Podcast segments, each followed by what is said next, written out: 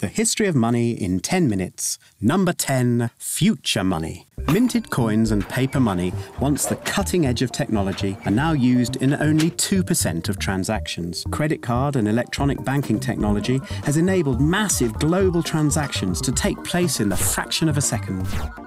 And digital technology is enabling new currencies to be created Linden dollars, Bitcoin, and other cryptocurrencies, which exhibit the enduring characteristics of money, being hard to forge, durable, portable, divisible, and limited in supply, and which may even challenge the power of government backed money. But until a government accepts taxes in Bitcoins or other privately issued currencies, or banks start lending in them, they are not much different from any other token, such as whale's teeth. One sign that a new form of money has become important will be when governments and banks try to control it. And if governments and banks continue to have the power to control money, those who use it will always wonder to what purpose will they put that power.